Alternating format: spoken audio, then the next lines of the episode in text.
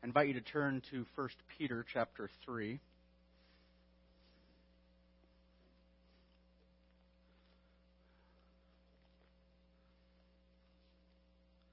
First Peter chapter 3, and we will be continuing this two-parter looking at the triumphs of Christ's suffering. The triumphs of Christ's suffering. We'll be reading 1 Peter chapter 3, 21 through 22. Now, I am convinced that the American church has been spared considerably from suffering and persecution. And so, to many, Christian and non Christian alike, the thought that those who are the blessed of God, those who have been shown His favor and His mercy and His grace, that those would be called to suffer. That, that, that, would seem to many something of a ludicrous contradiction. And this is in part caused by many in the visible church who supplement their theology by immersing themselves not in the pages of Scripture, but in Twitter and Facebook and various New York Times bestsellers. I, I, I was uh, I found in my email this week an article called "The Hundred Most Influential Evangelicals Today," and uh, the first two were all right. The third, who's well known, and I'm I'm not going to say his name, and I'm going to do my best not to let any uh, accent come out. Uh, I, I would like him to remain anonymous, but he has tweeted such things as, "Don't speak defeat, but instead declare I'm blessed, I'm strong, I'm healthy. This will be a great year." Elsewhere, he tweeted, I am too blessed to be stressed. Let, let it go and enjoy this day. Another one, God is ready to take you to a new level.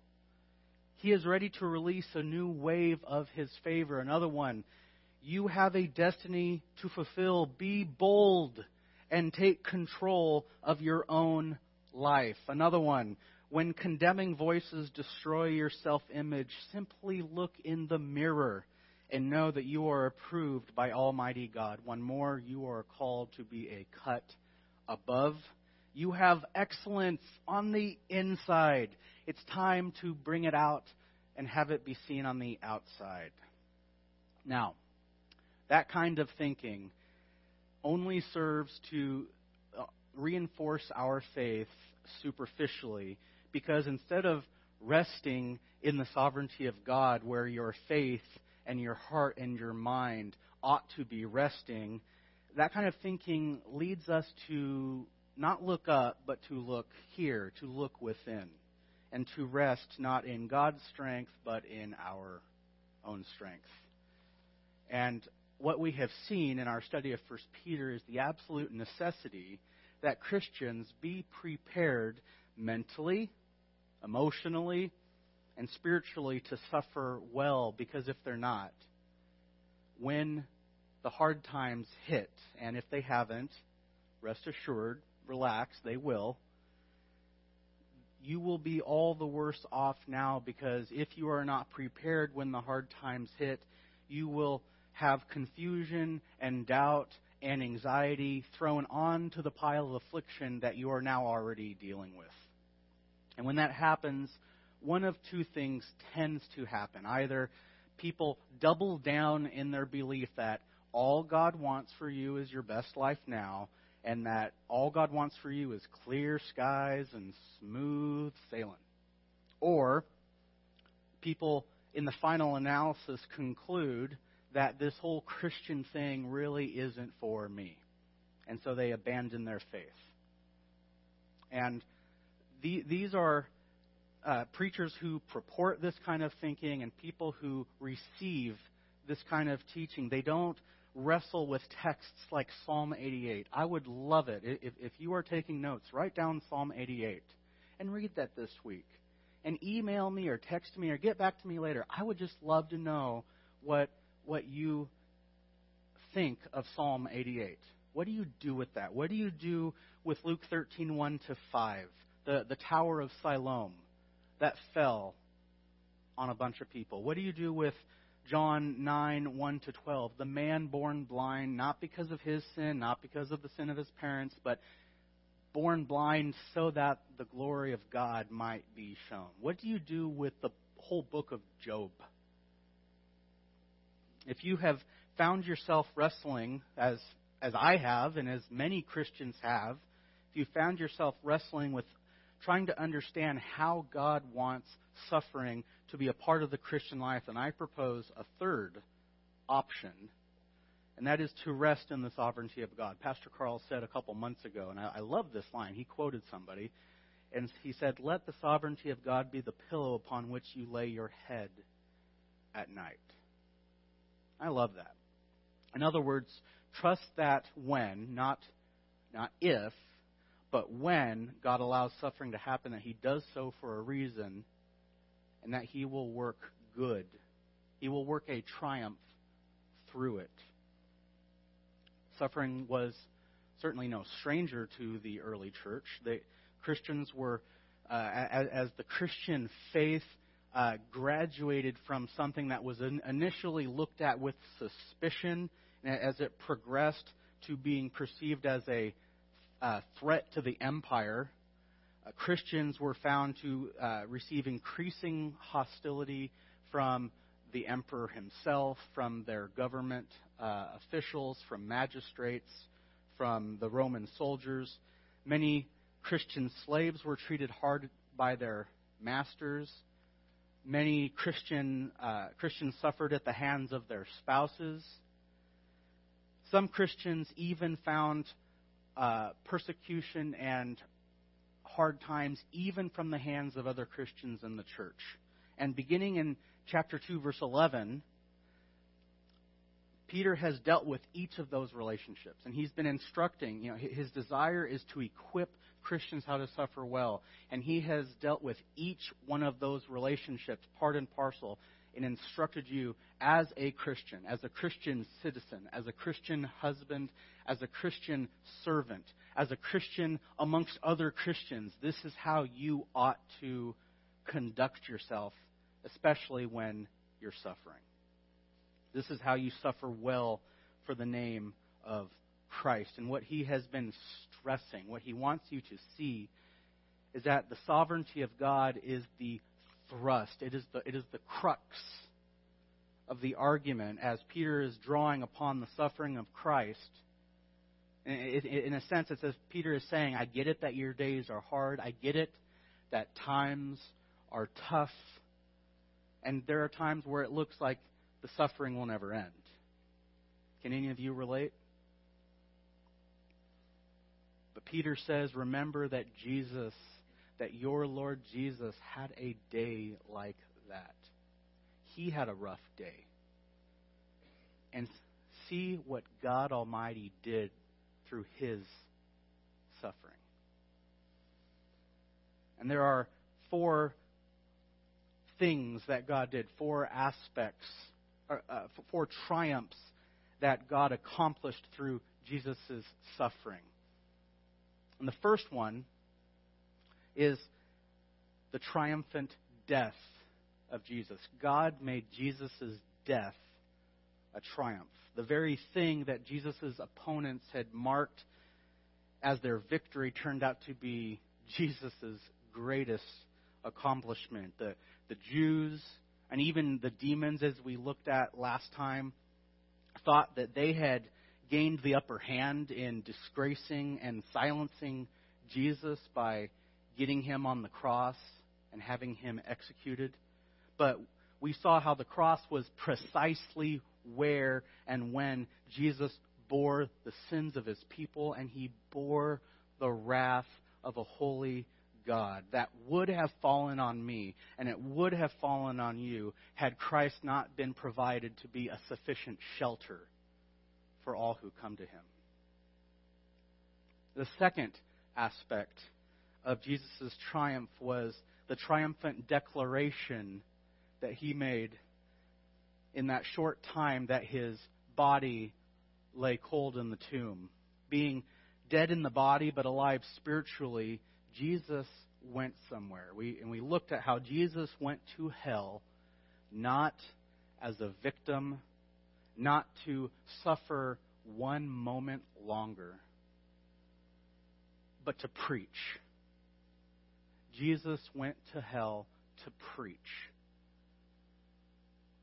He didn't go to preach evangelistically to souls in purgatory, as some have speculated, to where he would offer them a second chance to repent and believe and be forgiven. But we, we believe that the Holy Spirit doesn't miss anybody and that all every single soul who has been foreknown and elected by God and appointed to salvation, the Holy Spirit has a one I say I'm not good with sports. Was it a 1,000 batting average? Is that is that it? Yeah, Jack's giving me the nod.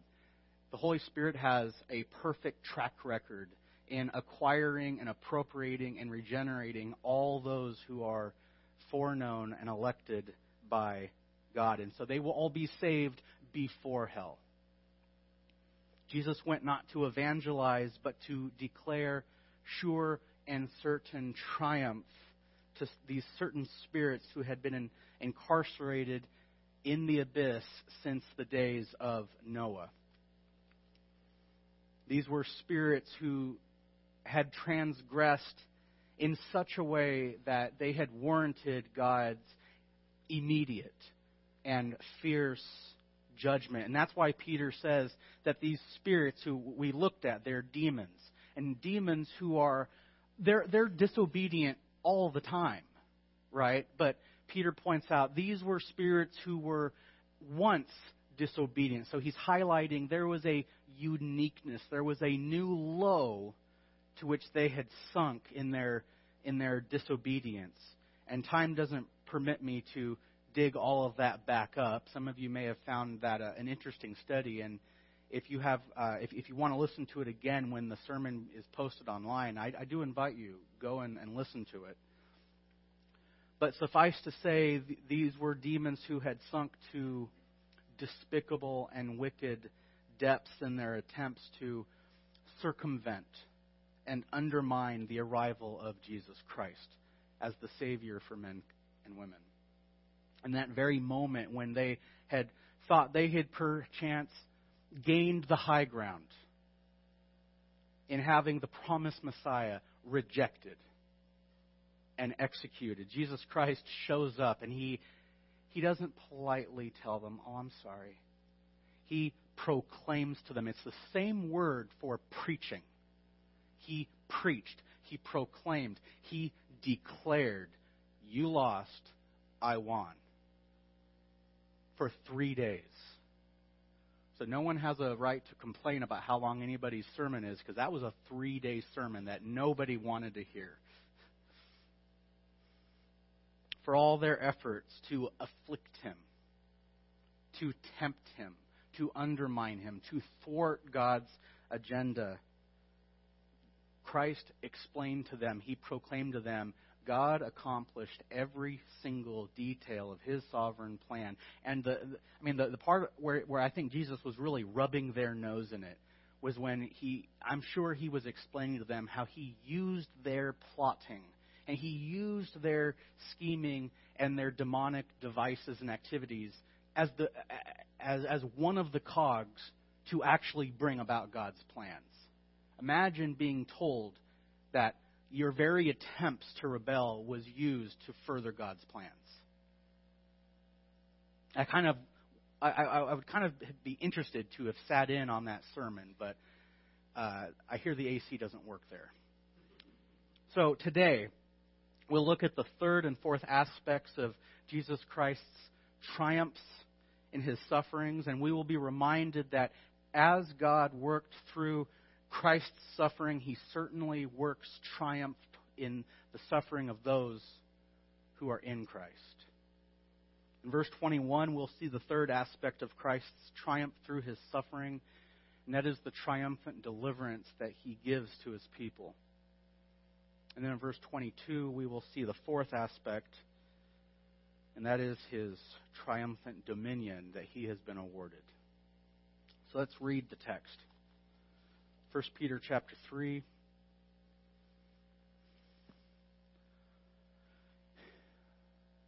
Twenty-one to twenty-two, corresponding to that, baptism now saves you. Not the removal of dirt from the flesh, but an appeal to God for a good conscience through the resurrection of Jesus Christ, who is at the right hand of God, having gone into heaven after angels and authorities and powers had been subjected to him. Now, you see, point three the triumphant deliverance. The deliverance that Christ triumphantly gives to his people.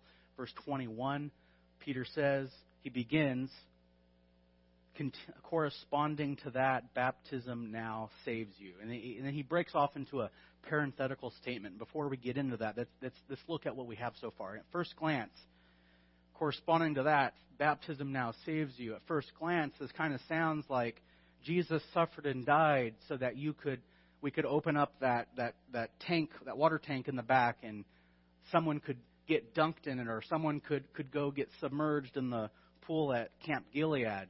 And by immersing and, and by, by being plunged into that water, that that is what saves men. Is that what Peter's saying? No. And he that's not what he, Peter's saying, and he gives us several clarifications for us to consider. First, notice how he began verse 21. What word does he use? He says, corresponding to that. Cor- corresponding to what? Well, corresponding to what has come before verse 21. And I, I got a master's degree to, to stand here and tell you that what came before verse 21 is found in verse 20. Amazing. That's a California education for you. And so what came before 21 is, is in verse 20, and that's the flood account. Genesis 6 through 9. And we see Peter Peter did this by referring to the spirits who he says they were once disobedient when the patience of God kept waiting in the days of Noah. That's Peter cluing us in as to what he's talking about. During the construction of the ark, in which a few, that is, eight persons, were brought safely through the water. And he uses a special word to relate the baptism that now saves you and me to Noah's flood. That, that word correlate correlating. It, it's a it's a technical word. It's it, it's the word antitype. Has, has anyone heard that before? Didn't think so. Now I'm sure everyone has used the corresponding word to antitype, which is type. It's a word we use every day.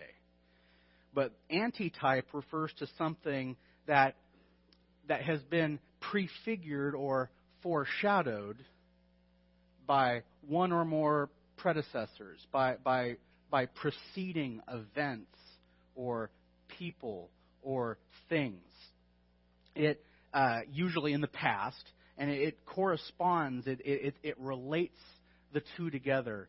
The antitype, uh, the type relates or complements or corresponds to that which came before it. I know this is technical. I'm, I'm trying to make it.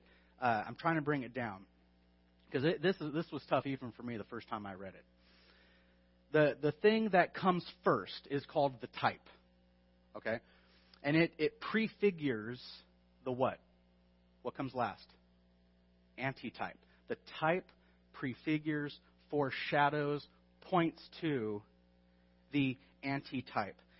The type points uh, forward, and again, it, it prefigures something which is greater or beyond itself. It points to something that is more significant to itself. Let, let, me, let me give you an example. A man wants to propose to his girlfriend and make her his fiance. So he goes out, uh, and he knows that there's this business trip he's going to go on, and she's, she, he arranges for her to pick him up, meet him at the terminal. So he buys uh, he, he, he buys a, a whole bunch of beautiful beautiful, pristine red roses. And he makes a special announcement, you know, mid flight, and he arranges for each person on the flight. Hopefully, it was a small plane, otherwise, that this, is, this would be very expensive. but he organizes for everyone on that plane who would get off before him to, as, as they enter the terminal, they give her a, one of the red roses. Right? And each rose is pointing towards something beyond the rose. It, it, each rose is, is prefiguring something more important, more significant, more valuable than a flower, which is what? What? Yeah, the ring. Exactly. The, each rose is ultimately prefiguring the diamond ring that the guy has in his pocket. Now, each rose is good. Each rose is beautiful. Each rose has meaning, right, ladies? You want you want you'd like your husband to give you a rose from time to time, but at the end of the day, which one's more important? Which one is weightier? The rose or the ring? The ring. Okay. So the the the rose is the type. It is pointing towards something that comes after it, which is more important, more significant. The ring, the antitype. And he, the book of Hebrews develops this idea, and, and it demonstrates how God had prefigured or, or foreshadowed the person and the work of Jesus Christ multiple times in the Old Testament by, by using the law, the, the temple, the sacrifices, the Sabbath rest, the priesthood, and even certain people at time to time would serve as a type which, in a way, pointed forward to Jesus Christ. And a, a clear example is uh, Abraham. I mean, think about this. Father Abraham takes his son of promise, Isaac, on a three day journey up the mountain. And he has Isaac carrying the wood for the sacrifice. And this is a sacrifice where a father is call, is offering up his son as a sin offering. Do you, do you see the parallels? So, in many ways, events and figures and, and even ordinances in the Old Testament prefigure Jesus. And Peter is drawing on that uh, when he says that the deliverance of Noah and his family somehow, in some way, in some sense, prefigures the deliverance that Christians now have. And it would behoove us to be familiarized with uh, the flood account, lest we be awash. If some of you haven't heard of Noah or haven't read the, the, the flood account since you saw that flannel graph, uh, you know, in in, uh, in Sunday school all those years ago, and I'm hoping none of you have walked in uh, having seen that um, Russell Crowe movie. If, if you saw that, just no. Just no. I read the summary to that. No. Mm-mm. So, uh, I would love to read Genesis 6 through 9 to you, but we would probably be here a while. So let me summarize for you. The, the flood account begins in a very bleakly Genesis 6 5.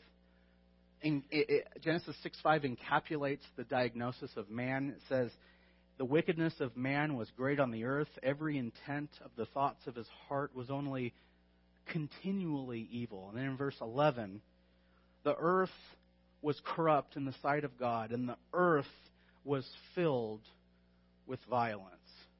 And just as a side note, that uh, towards those who would suggest that the flood was localized, Moses is saying God looked down and saw the whole earth was filled with violence. The whole earth was was uh, warranted judgment, not just one nation or one locality. Okay, rabbit hole closed.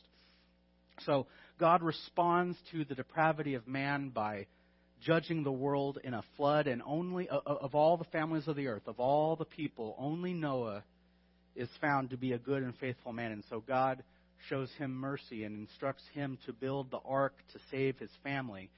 And he instructs Noah, gather a pair of each kind of animal and a couple more of the clean animals for sacrificing, but save save the animal kingdom to perpetuate life on the earth. And so Noah builds the ark. And there's two views. It either it took him about 100 years or 120 years. At the end of the day, we can safely say it took a long time. It took a long time. They didn't have DeWalt but, uh, circular saws and powered drills uh, to assemble this. So, year after year, there's Noah building the ark. Now, do you remember? Do you remember when you know when uh, Harold Camping predicted the end of the world? Was that 2011, 2012? I mean, it, and I, I'm I know that this has happened before, but in my lifetime, that's the first real big one I remember. Was Harold Camping. And then there was another one uh, last year in 2017 that didn't get quite the hubbub, but it, it still was noticed. But do you remember? You, I, you don't have to grasp at straws to really uh, get a sense for the um, derision that people have for doomsday sayers, right? We, we, we get that. Now, imagine what it would be like to be Noah. Hey, Noah, I heard you quit your job the other day, which he'd have to because he has a boat to build for a 100 years. I heard you built you quit your job the other day, and uh, I see you're building something. What are you building? A boat. For what? It seems kind of big. Oh, the whole world's going to be flooded in judgment.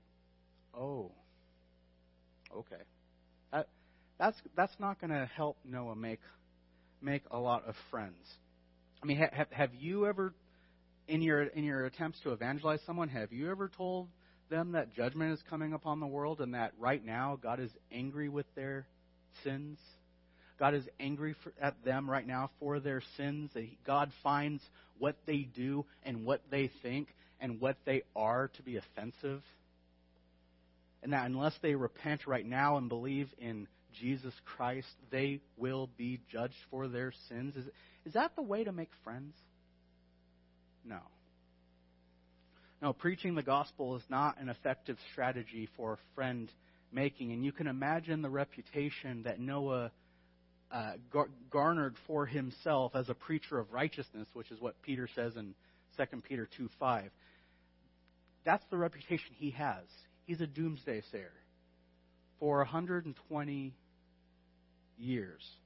Now, beloved, you have to, you, we can safely assume this caused Noah no small amount of suffering, which I think is wholly appropriate for Peter to bring up as he's addressing Christians suffering and Christians being faithful in their suffering. Noah is a great example.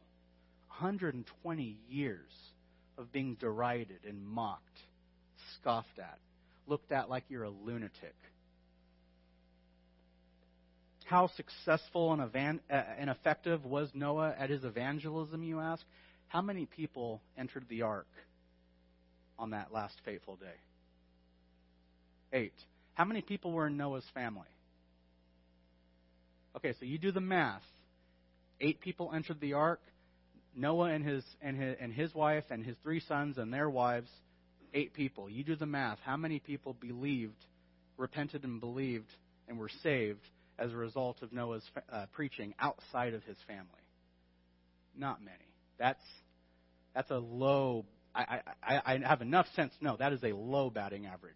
That is a low evangelistic batting average. So there's Noah. He's building the ark, which was, you know, it's, it wasn't this beautiful, immaculately grafted, you know, boat with with uh, uh, uh, ergonomically designed vision slits and, and everything. It, this was a big. I don't know what gopher wood looks like. That's what it was made out of.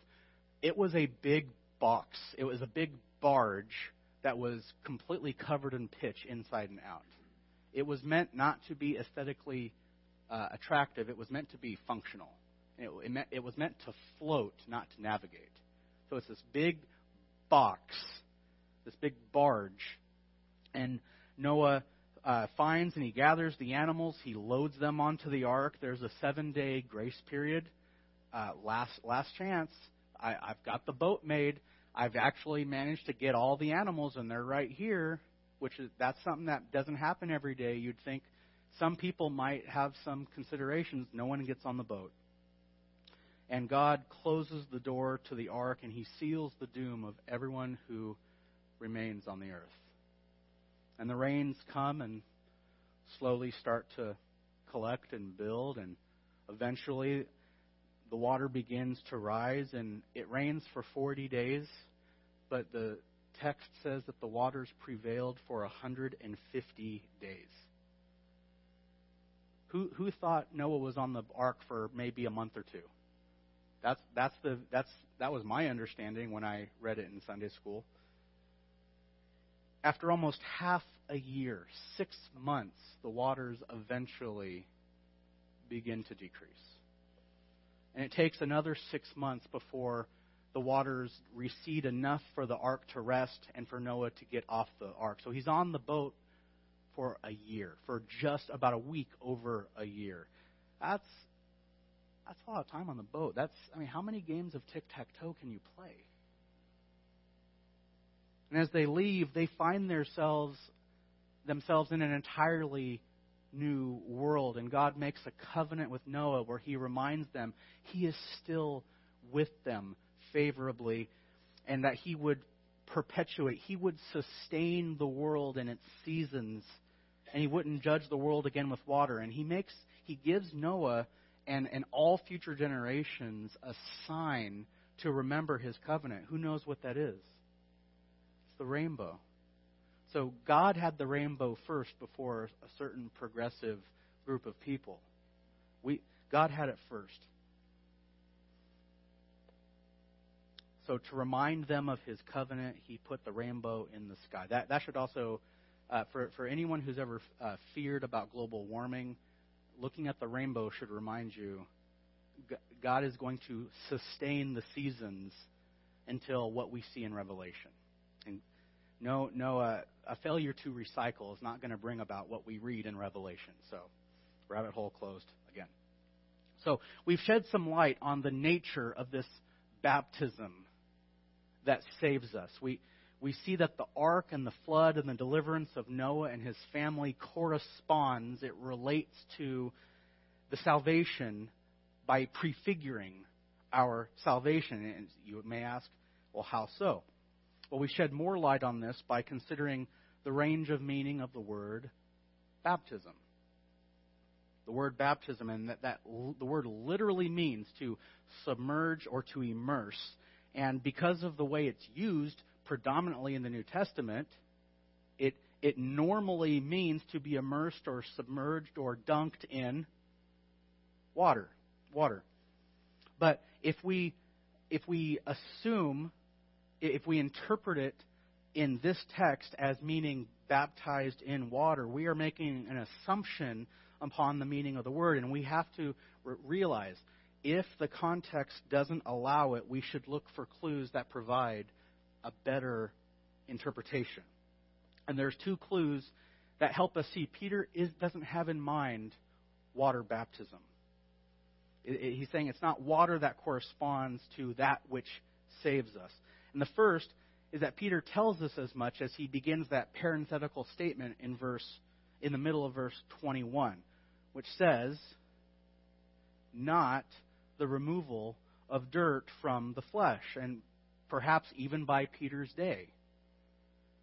There had been this logical assumption that when you read the word baptism, you would just assume water baptism. And so Peter clarifies that's not what he's talking about. He's not being talked about immersed in water. And someone may say, well, Aaron, the, Peter says this corresponds to the flood, and water has something to do with the flood. So what about that? And I'd say, yes, there is water. There was water in the flood, but let me ask you in the flood, those who got wet, were they saved or unsaved? So, clearly, being in the water isn't enough to be saved. Water isn't the saving agent. Water is not that the thing that does the saving or provides the salvation or applies or applies the salvation. The water was the agent of judgment. The water was what people needed to be saved from. What was the saving agent? What, in, in, in the flood, what was the saving agent? What did the saving? The boat, the box. That was an occasion where you didn't want to think outside the box. You wanted to be in the box. Thank you for that. It, the, the ark was the saving agent, being immer and going back to this word baptized, being immersed in the box, being put into the ark was what saved Noah and his family. So, with that understanding of being immersed into something, let's now see how this correlates to the baptism that saves us. Not as being immersed into water, but being immersed into, and you said it earlier, I think, Christ.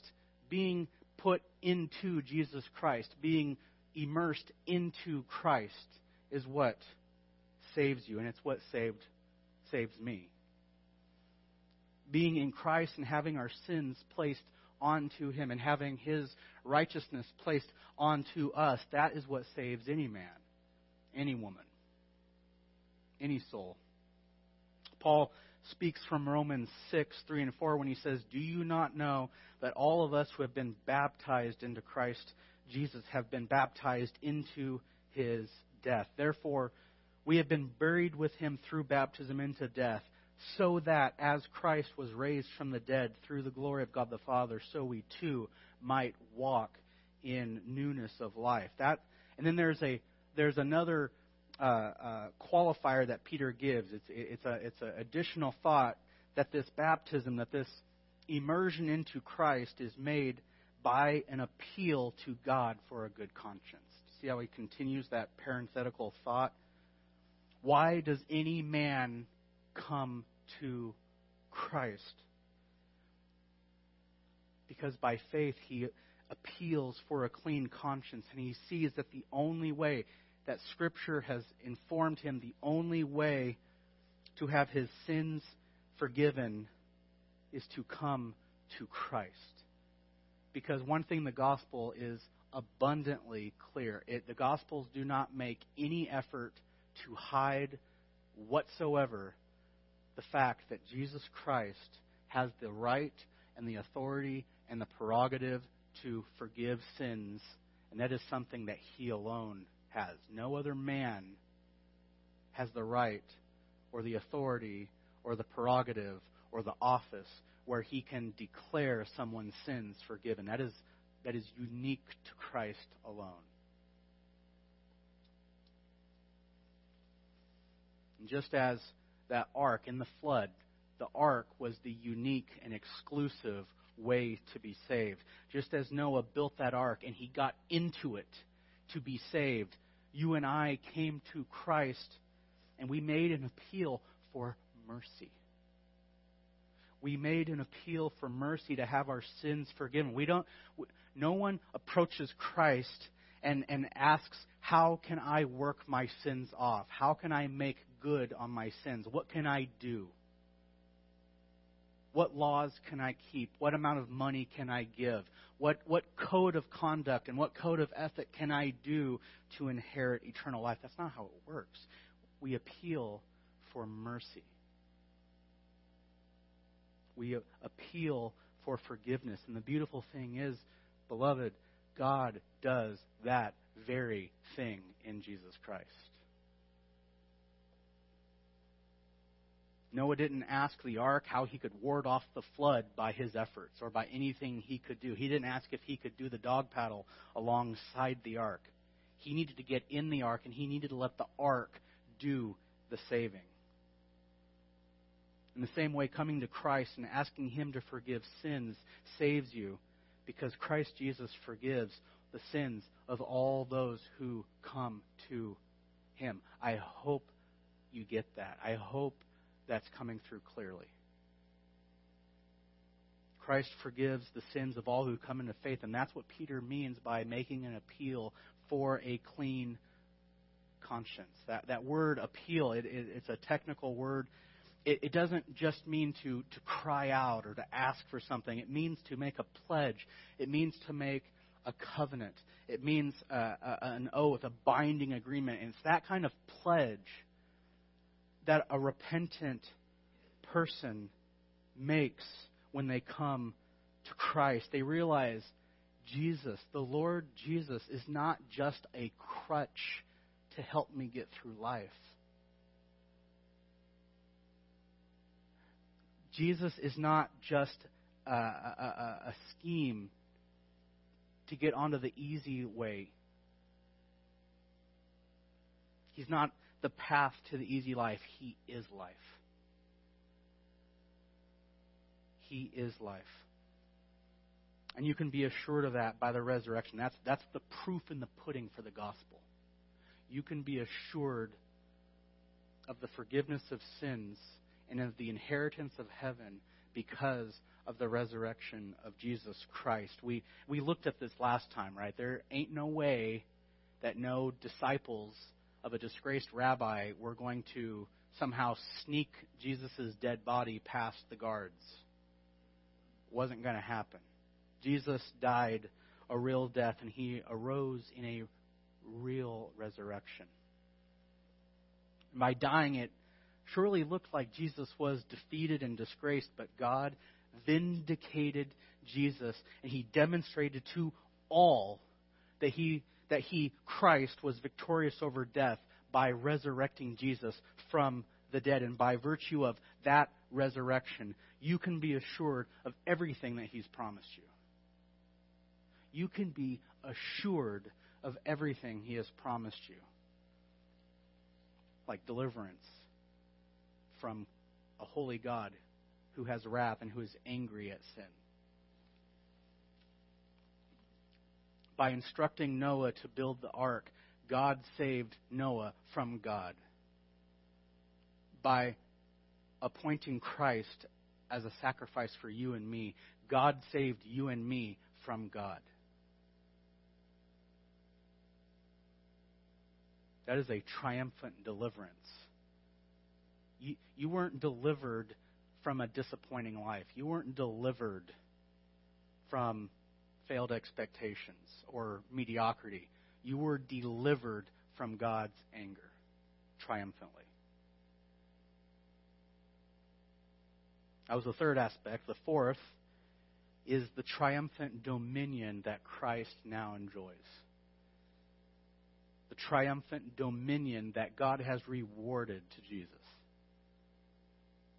see in verse 22, Peter has just referred to Jesus Christ, and he says, Who is at the right hand of God, having gone into heaven after angels and authorities and powers had been subjected to him. So, where is Christ right now?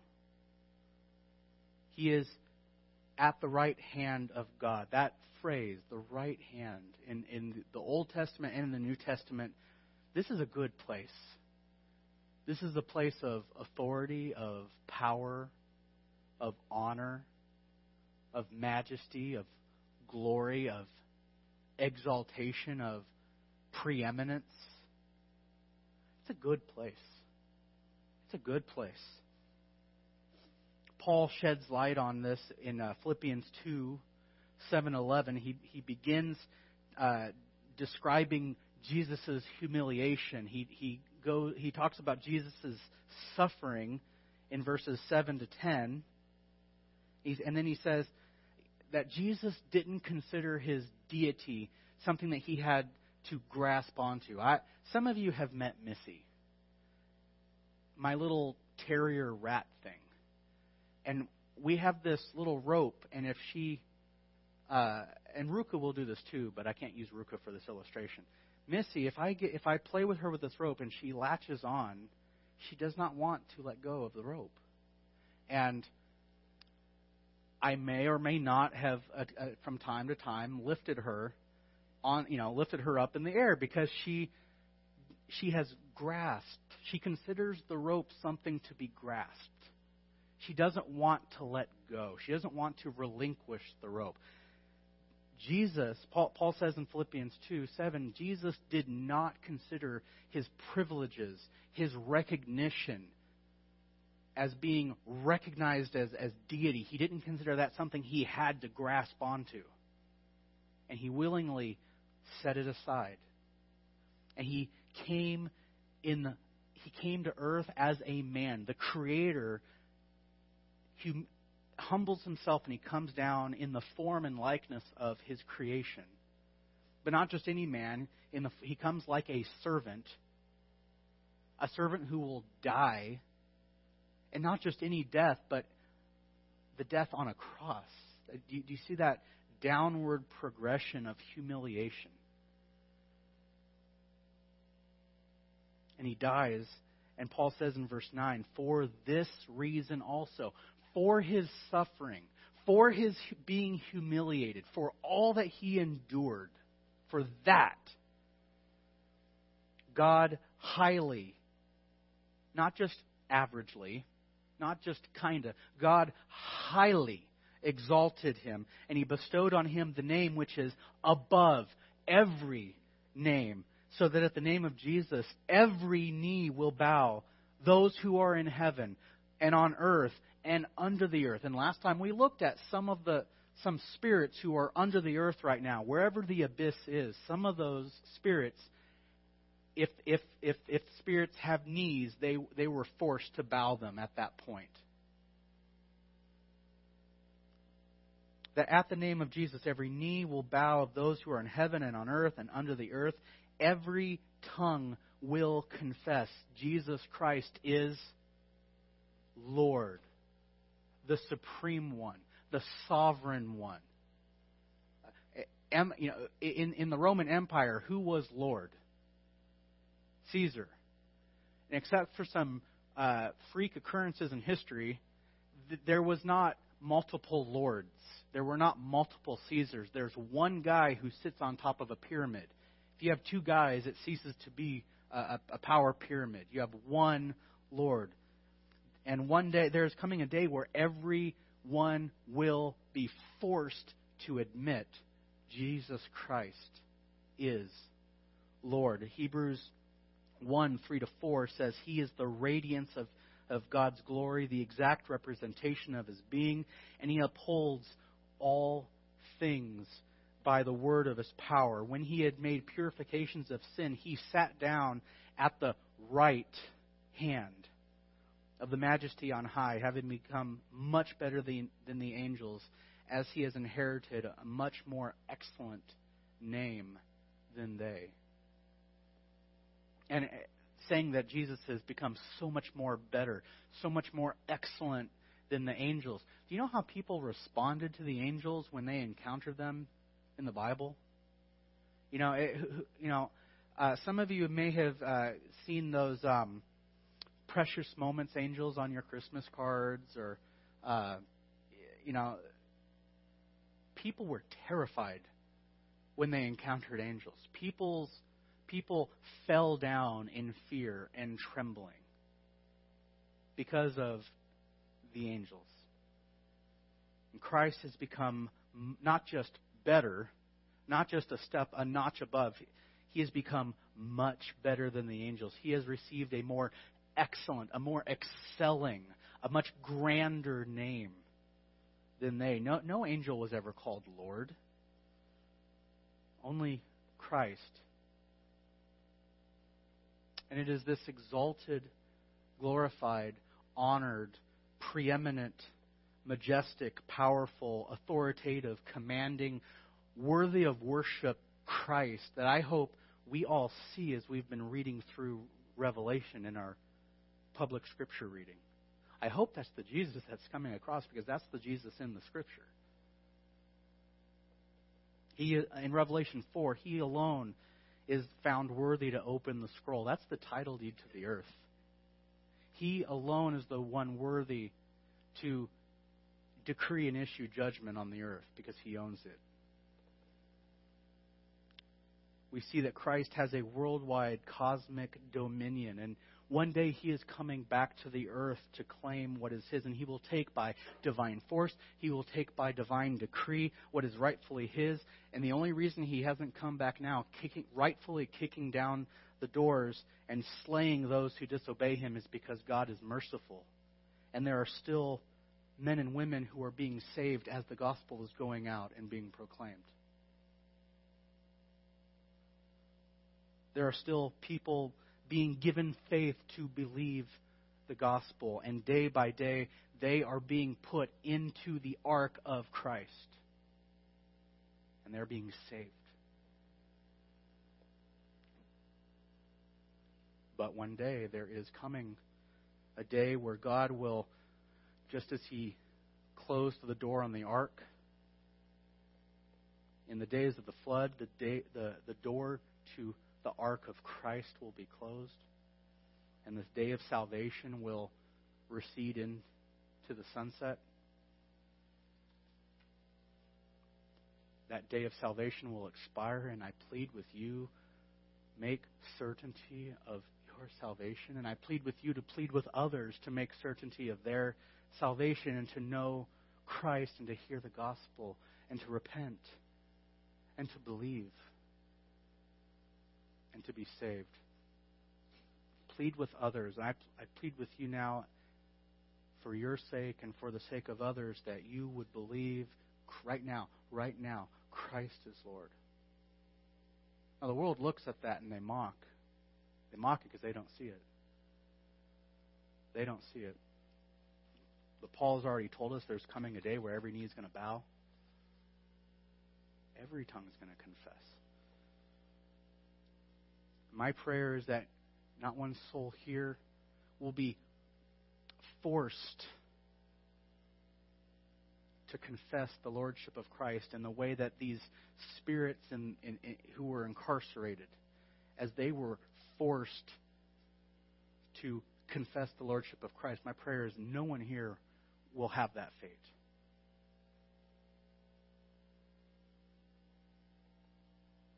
Until that day comes, Peter wants us to remember that even though hell and its demonic forces rail against the church. Remember what remember what Paul says in Ephesians 6:12. We don't wrestle with blood. We don't wrestle with flesh and blood. What do we wrestle against? Principalities and powers and spirits and rulers. That's the same that's the same language, that's the same terminology, that's the same sphere that Peter says here after angels and authorities and powers had been subjected to him what we wrestle with, what afflicts us, has already been subjected to, placed under the authority of our Lord. That should give you some sense of confidence, some sense of assurance.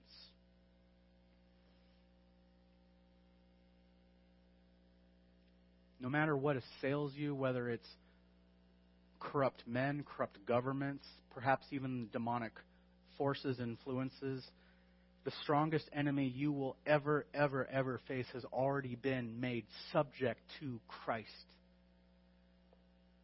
Christ has been exalted into heaven, which is the highest and the most glorious spheres of all planes of existence. All the forces in the spiritual places and angels and authorities and powers and all the all the influences that can and will assail you have been subjected to him. They are all under his dominion. That's a triumph for Christ, and it's a triumph for those who are in Christ. You don't see the suffering Jesus in Revelation. You see a you see a glorified, exalted Christ who slays his enemies with the sword that comes out of his mouth. That's a good Christ to belong to. That's a good Christ to be put placed into. They've all these things have been subjected to his rule, and you and I can find comfort, Christian, as little Christ, that your Lord is strong enough and he is wise enough and he is sovereign enough. I mean, really, think about what that word means sovereign that that everything is underneath him, that all things answer to him. He is the sovereign one. Christ is sovereign enough to allow spiritual foes, your spiritual foes, to afflict you just enough and in just the right amount and in just the right way as to accomplish God's purposes in your suffering. God may use your suffering to draw someone to Him. Have you thought about that? God may use your suffering to build your character. God may use your suffering to humble you. He did that for Paul. Like Job, God may use your suffering to demonstrate your faithfulness. And you know what? Like Job, God may not reveal to you why he is causing you to suffer. Like Job, you may not become privy to why God has allowed loss and affliction, disability, depression, chronic illness, death in the family. All of the circumstances that, that befall us that, that inevitably lead people to ask that time old question why do bad things happen to good people? Have you ever heard someone ask that? Have, have you ever asked that? Why is this happening to me?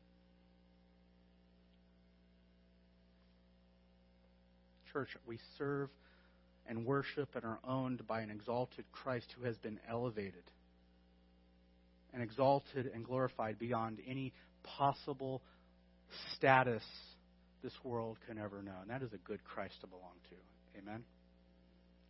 Let's, let's close. Lord Jesus, we, we praise you for who you are. We praise you for being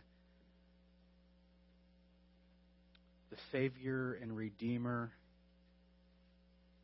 that the Scriptures reveal you to be. You are our champion. You are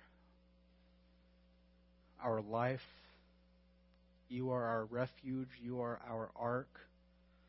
Oh Lord, the, the, the many names that the Scriptures give you. I pray, Lord Jesus, help us to grasp just a little more how wonderful you are for us. Help us to grasp just a little more the mercy and the grace that you have given to your people. Help us to rest in you. May, may we never, ever rest in, our own, in ourselves or in our works. Keep us looking to you. Amen.